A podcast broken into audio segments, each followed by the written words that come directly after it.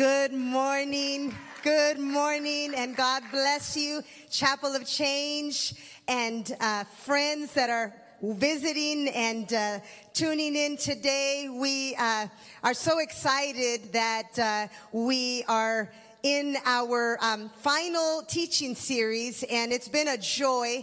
Um, we've been teaching on our boiler room series with the subject of prayer and consecration. Um, the Bible teaches that the uh, earnest prayer of a righteous person has great power and produces wonderful results. So we believe in the power of prayer and not just to help us, but to uh, empower us to do that which God has called us to do.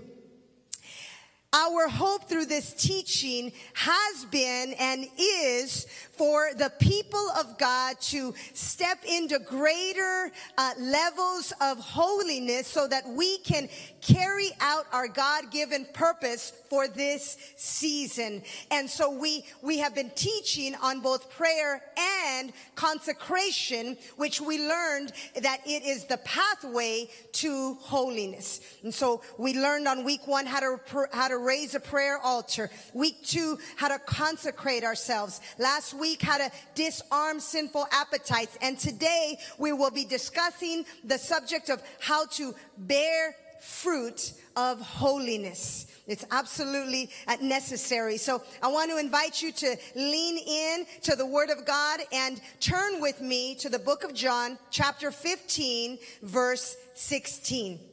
And Jesus was speaking to his disciples, and this is what he said. He said, You did not choose me, but I chose you and appointed you that you should go and bear fruit and that your fruit should remain and that whatever you ask the Father in my name, he may give you.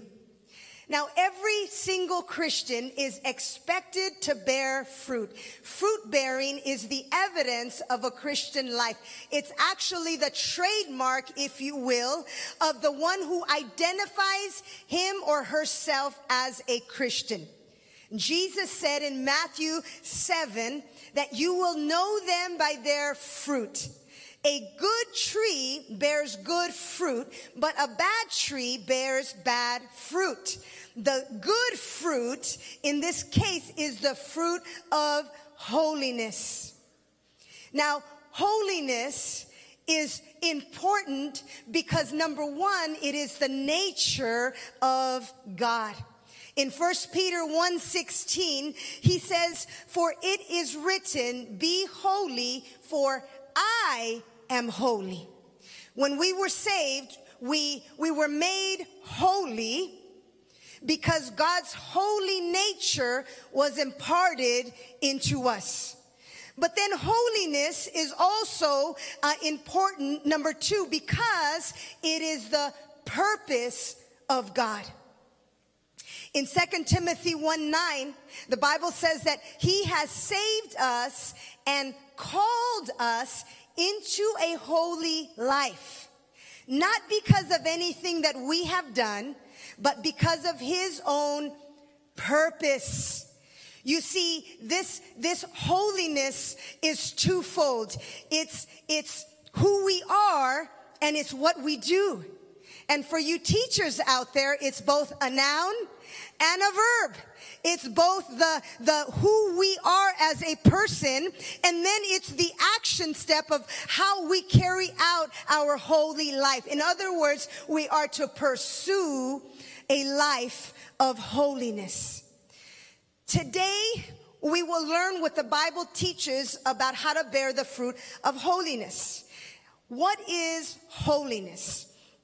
We need to know that holiness is our nature becoming more and more like Jesus.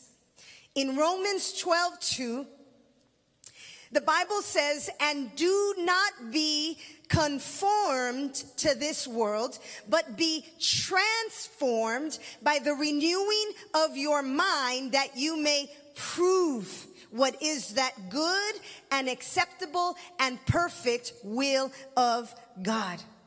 Now we need to know this, that the purpose of holiness is transformation. That's the purpose of holiness. And this transformation is what will result in the fruit of holiness. Transformation is not reformation. Uh, I want to I want to highlight the difference for us today. Transformation is not reformation. They're completely different. Reformation is an improvement to something that is broken.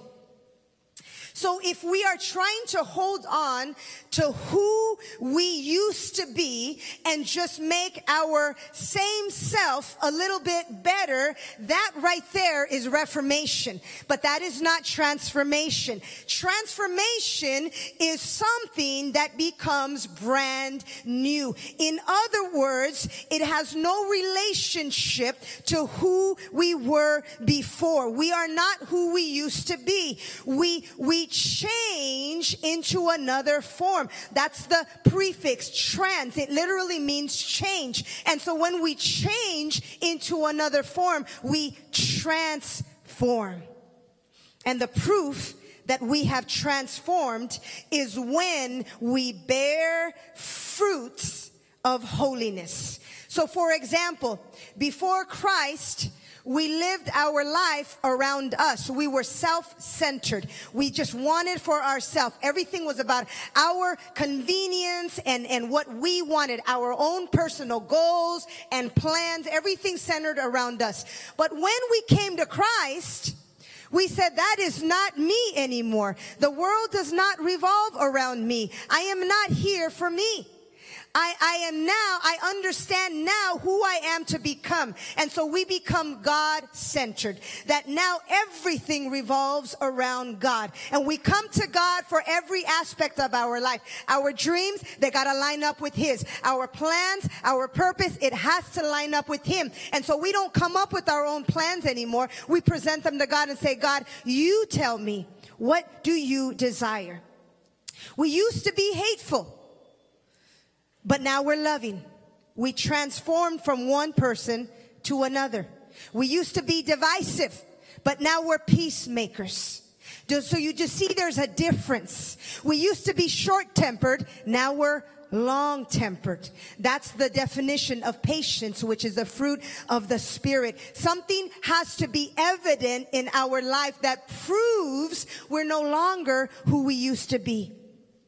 Now there are two ways specifically that we are to bear the fruit of holiness. And the first way is that we die to our old self. Let me, let me dissect just a little bit. We die to our old self. Now Jesus, he used different parables to help us understand what he was saying in John chapter 12, verse 24 and 25, he used the parable of the grain of wheat. And this is what he said to his disciples. He says, most assuredly, I say to you, unless a grain of wheat falls into the ground and dies, it remains alone. But if it dies, it produces much grain. He who loves his life will lose it, and he who hates his life in this world will keep it for eternal life. Now in verse 24, Jesus said that, that if this wheat was not planted or buried into the ground, it would remain alone and unfruitful. He knew that the single grain of wheat had the capacity to bear much fruit. But it had to be willing to go through a process. And in this picture or this parable, he describes the process. In other words, he says first, this grain of wheat has to be buried into the dirt. Secondly, it has to be willing to give up its old form as a grain as it was before. And thirdly, it had to submit to the process of becoming something brand new. In other words, this single grain of wheat had to go through the transformation process in order for it to blossom into a beautiful stalk of wheat. Now for us, we see examples of this in our everyday life. Take this bean, for example.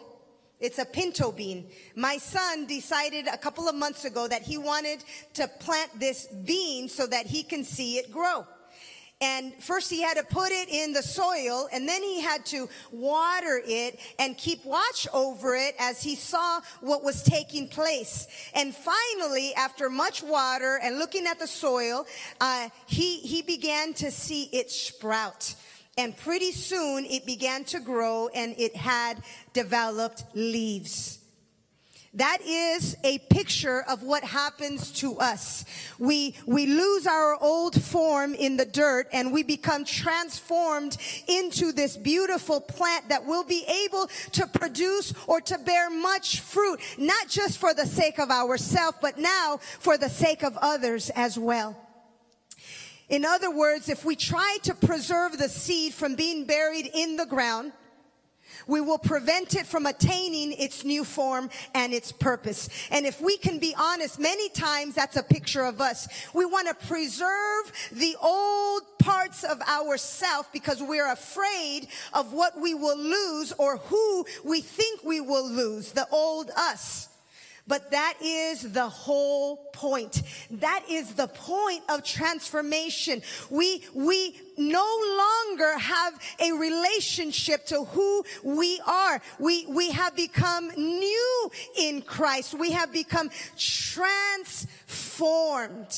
The Bible says in Galatians 2:20 through the words of apostle Paul he says I've been crucified with Christ and I no longer live but Christ lives in me and the life I now live in the flesh I live by faith in the son of God who loved me and gave himself for me. In this specific parable, uh, parable, Jesus was getting ready to die literally. But for you and I, it meant that we were going to die to our old self, our old ways. We were going to give up loving our old life and the corrupt things and contaminating things of this world so that we can now live for Jesus. Jesus died for the world so that we can die to the world. And number two, so that we can become more and more like Jesus. The second way we're able to bear fruit is by becoming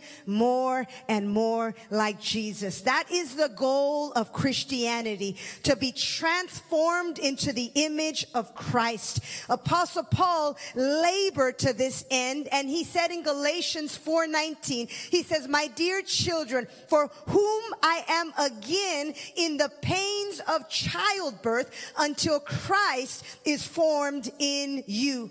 We will bear the fruit of holiness when we allow Jesus to be formed in us.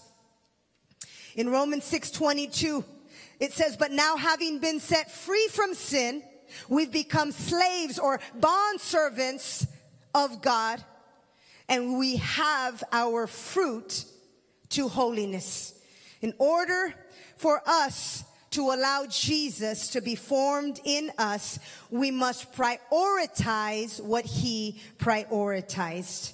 And if you've studied his life and if you've seen what he did, you will come to the conclusion as the disciples did that Jesus prioritized prayer. That is our core value number one at Chapel of Change because when we pray, we believe that God will begin to change us. Something will happen inside of us that will cause us to be transformed out of who we were and become more like Jesus. Jesus. For Jesus to live was to pray and to pray was to live. And here are some of the characteristics about his prayer life that we should note for ourselves. Number one, Jesus, he would rise up early in the morning to pray. Yes, it took, it took time out of sleep. It took time out of our comfort and convenience, but Jesus demonstrated this for us. In Mark 125 or 35, it says that very early in the morning, while it was still dark, Jesus got up, left the house, and went off into a solitary place where he prayed. And Jesus often spent all night in prayer. The Bible says in Luke 6 12 that one of those days Jesus went out to a mountainside to pray and spent the night praying all night to God. There's going to come a day in our life where God is not only going to wake us up early in the morning, but he's going to say, I want you to meet me at nighttime and stay with me all through the morning. You see, we have to resemble the characteristics of Jesus' prayer life. We can't just be a, a, a, a we can't just say, God, I'm going to pray my way. I'll give you a few minutes of my busy day.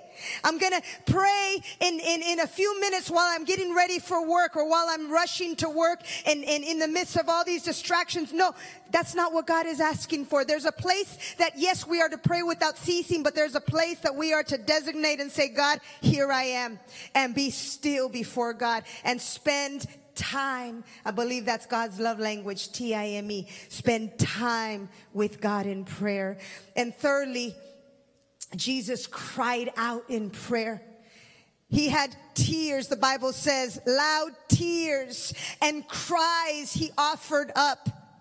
Listen, we don't just come to God and just say, God, help me and bless me and give me, but we have to come to God with a, with a humble posture like we taught last week and say, God, cause me to weep. If there's something in me that is not right, God, cause me to weep. We've got to cry loud tears and say, God, help me. I know that I don't have it in me to bear the fruit of holiness like you've asked me to, but I know that you in me can because with you all things are possible. So when we come to God and we pray, we say, here I am. Do in me and through me what only you can do. I want to reflect your image. I want you to live in me and through me so that the world can know that I am a born again Christian and a committed follower of Christ. Our goal, my brothers and sisters, as Christians is to be transformed into the image of Christ. And we do that by way of of prayer. If there was one thing that the disciples asked Jesus, you will find that in Luke 11 1. They saw Jesus, they witnessed his life, his walk. They saw his power. They saw him when he casted out demons, when he stretched out his hand to heal the sick. They saw the compassion in his eyes when he raised the dead. He did all that, but they came to the conclusion that he was able to do that because he prayed. And that should be our desire today that we would say, Lord, as the disciples asked you to teach them how to pray. Would you teach me how to pray? I want to invite us to close our eyes and bow our heads for just a moment. And I want to pray together for each of us, you and, and myself, that we would just open our hearts and say, Lord, help me. Help me to pray like you prayed. Father, we come before you in the name of Jesus. And we ask you, Lord God, for your help we ask you, God, to take us into that place, that secret place of prayer where we can come before you one to one and be still and ask you to teach us how to pray. What does it look like? I prayed my way. I prayed how I thought I should pray. But God, I'm ready. Now I'm asking you to teach me. What does it look like? What are you asking me to do? What do I need to do, oh God, in order to allow this life of prayer to be fully developed, that I too may walk like you walked, a life of holiness. God, today we ask that you would stir in our hearts a hunger and a thirst to seek your face more and more. And that as we draw near to you, you would draw near to us. God, have your way through and through. In Jesus' name we pray. Amen and amen. Church, God bless you. We love you and we are for you. Amen.